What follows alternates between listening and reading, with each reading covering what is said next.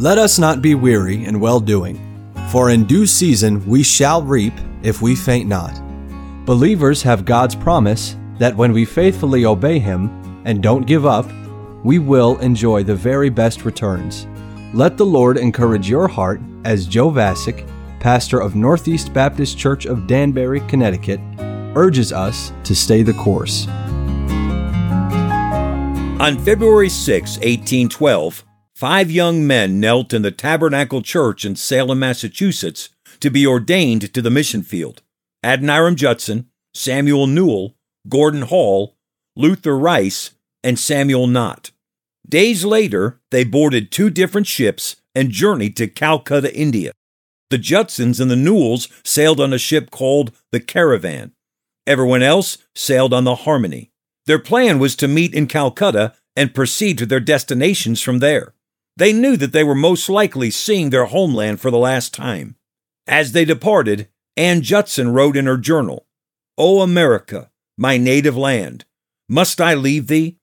Must I leave thee, Bradford, my native town, where I spent the pleasant years of childhood, where I learned to lisp the name of my mother, where I learnt the endearments of friendship and tasted all the happiness this world can afford, where I learnt also to value a Saviour's blood, and to count all things but loss in comparison with the knowledge of him? Farewell, happy, happy scenes, but no, never to be forgotten. By the second week, the Judsons and the Newells began to grow accustomed to the ocean and were enjoying the trip. Since both couples were newlyweds, they each chose to view their long passage to India as their honeymoon. While he was in college, Adoniram Judson had begun a personal translation of the New Testament from the Greek. With so little else to do on his voyage, he decided to continue with this project. The Greek word translated baptism captured his attention, and he began to study its use throughout the New Testament.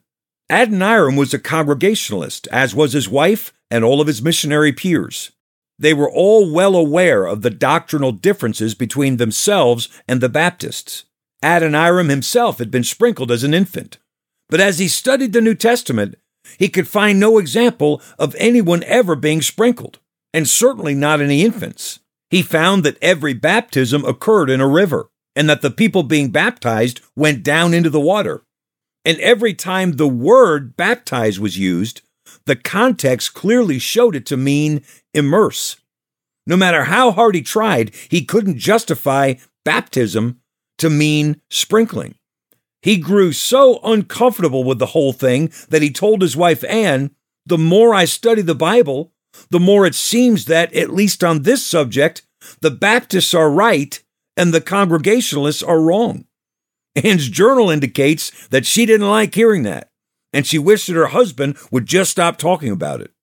Adoniram, Anne, and all the members of their missionary team had grown up with the Congregationalist tradition that if one member of the family was saved and wanted to join the church, then every member of the family was to be sprinkled, including the babies and everyone that worked for them, whether they professed faith in Christ or not. And as a result, everyone associated with that family became a member of the church. That's what they were all accustomed to and what they considered proper and right. But Adoniram couldn't escape the clear teaching of the Bible that baptism is always connected to believing. He continued to tell Anne, I'm afraid that the Baptists may be in the right. Anne was worried about what was happening to her husband. If he became a Baptist, they'd be isolated from the rest of the team, and they'd be abandoned by all their supporting churches back in America. When land was finally spotted after nearly four months on the ocean, Adoniram stopped talking about baptism, and Anne was relieved. The caravan landed in India on June 12th.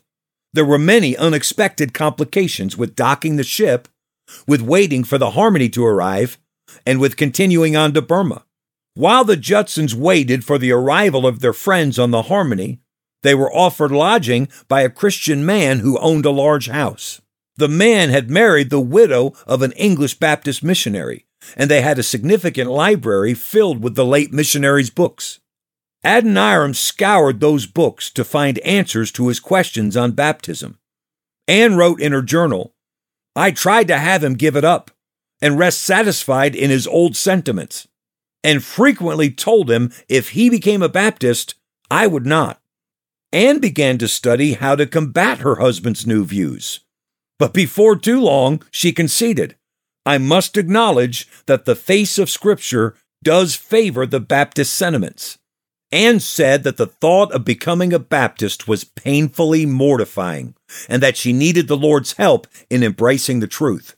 When the harmony arrived and the Judsons were reunited with their dear friends, Adoniram told them how he had been struggling with the question of baptism. Luther Rice was particularly infuriated with this news, and he argued vehemently with the Judsons. But inwardly, he had himself been wrestling with his position on baptism.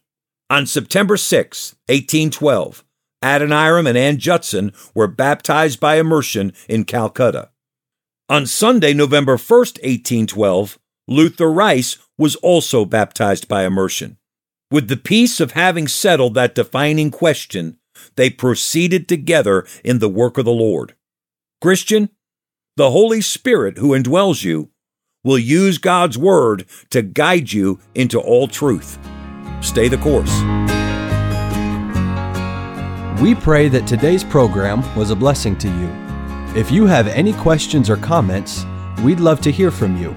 You can email us at staythecourse at nbcdanbury.org. God bless you.